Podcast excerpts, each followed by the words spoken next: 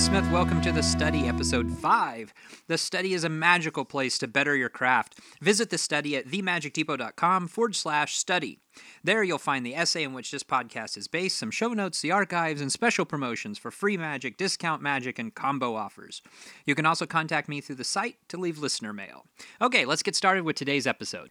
Within magic books, individual tricks, online magic forums, Facebook, and magic clubs around the world, magic is called an art, like music, acting, painting, literature, and sculpture.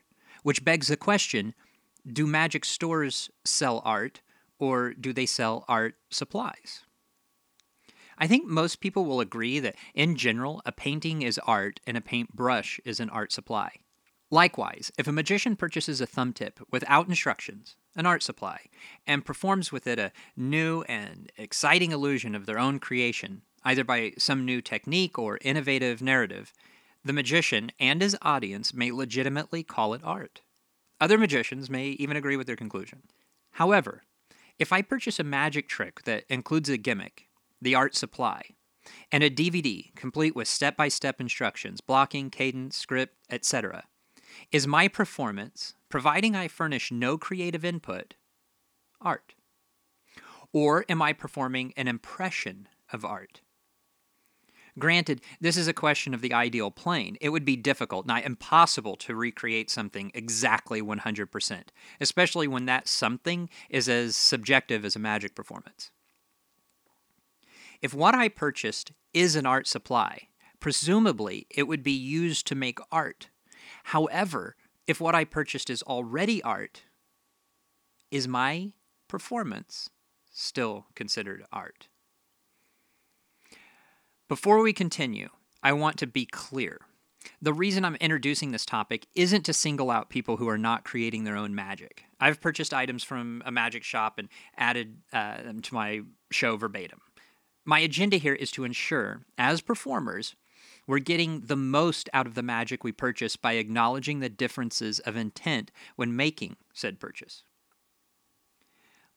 According to the Oxford English Dictionary, art is a noun, the expression or application of human creative skill and imagination, typically in a visual form such as painting or sculpture, producing works to be appreciated primarily for their beauty or emotional power. Let's set aside whether magic can be an art form. I think most magicians agree magic is a performance art. But who is the artist? Is the creator of the effect the artist, or is it the performer? Is it both? I think it can be both. The definition of art from the Oxford English Dictionary uh, requires creative skill and imagination. Creative skill and imagination. It doesn't say that either have to come from the person performing the art. We magicians can play the part of actor, bringing very little to the interpretation of an effect. And the illusion may still be considered art to the audience. As they say, art is in the eye of the beholder. In the past, when I produced a magic trick, I included a full script, a word for word performance, including blocking. I was under the impression a plethora of material added value to the product. What I didn't realize was this deprive the magician of creating their own original art without my interference? Now, that may not be a bad thing.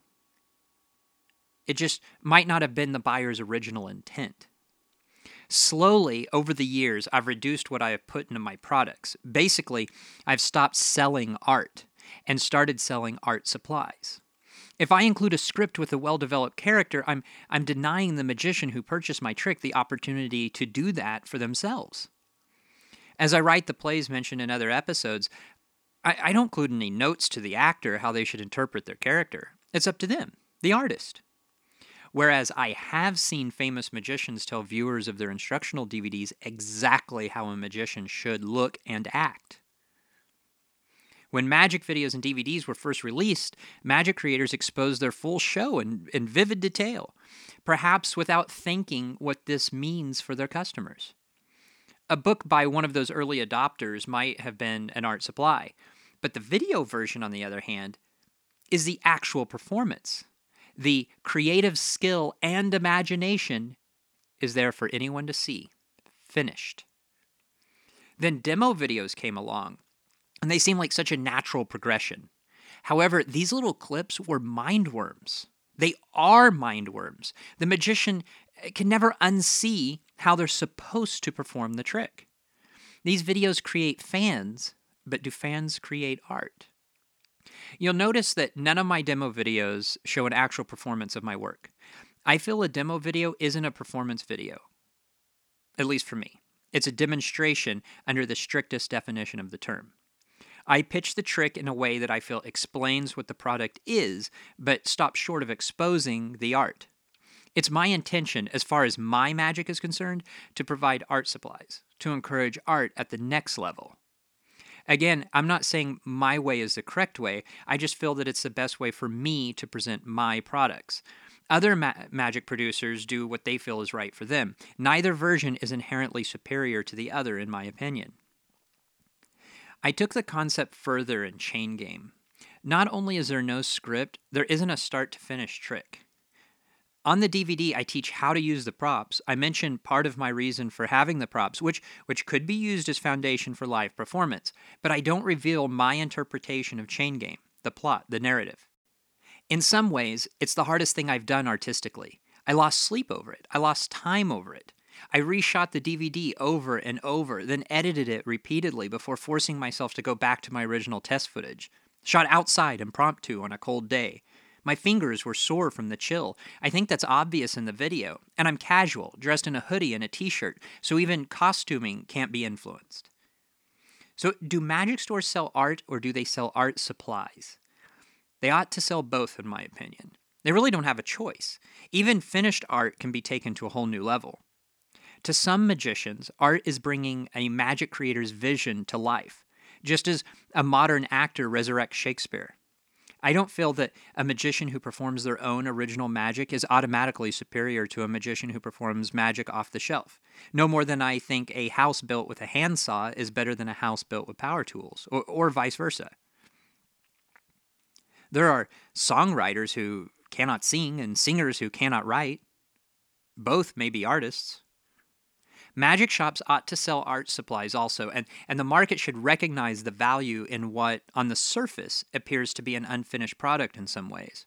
When in reality, that item might have been difficult to produce mentally and materially. At some point, the product itself becomes part of the art. Over the past couple of years, I've, I've gone back to work in live theater, acting, directing, stage management. Amid rehearsals of The Shadowbox, a crew member posted a link to the movie on our private Facebook page. I knew I wouldn't watch it, so I was safe, but as co director, I was terrified others would watch it, and then our vision for that play would be impossible. Same goes when you watch an instructional video. By watching it, is your chance to create new imaginative art stolen from you? You may feel encouraged by the performance, but but it may too have robbed you of artistic license. When a when a customer contacts a depot and asks me for a suggestion for a product, I, I first evaluate whether this customer is asking me for art ready to go or an art supply, something the magician can use to create art.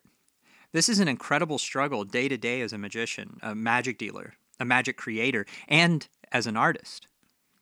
I'd love to hear from you. If nothing else, it's therapeutic for me. What's the difference in art and art supply? Do magic shops have any obligation to separate them, or is it up to the buyer to decide? Let me know in the comments or call in and record your take. And that's it for this episode. Please open a browser right now and type in themagicdepot.com forward slash study. It's a magical place to better your craft. The website features exciting bonus content, the archives, and special promotions for free magic, discount magic, and combo offers. Also, please take a moment to subscribe to this channel and my newsletter so we can stay in touch. Use a contact form or phone number on the site to share your thoughts with other magicians through this podcast. Thanks for listening.